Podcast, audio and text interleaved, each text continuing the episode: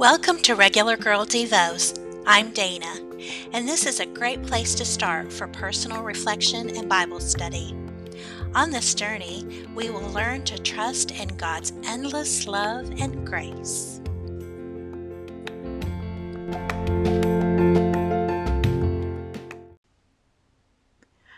First Thessalonians instructs us to be joyful and thankful no matter what is going on in our lives. Really? How is this possible?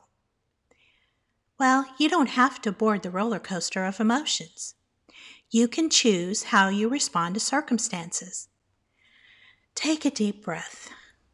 Remember that situations always change.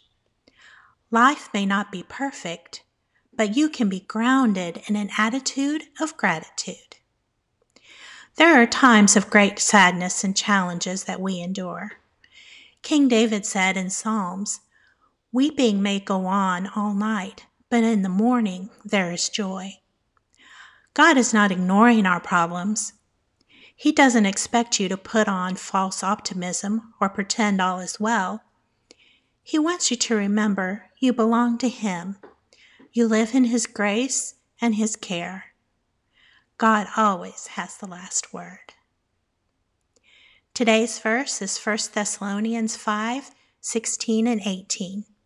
In the Living Bible, it says, Always be joyful, always keep on praying. No matter what happens, always be thankful, for this is God's will for you who belong to Jesus Christ.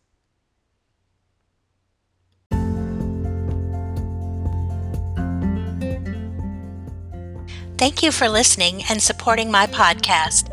Visit haveagather.com to find other content like quotes and printables. I want to encourage you don't give up, don't give in. You can find peace and freedom in God.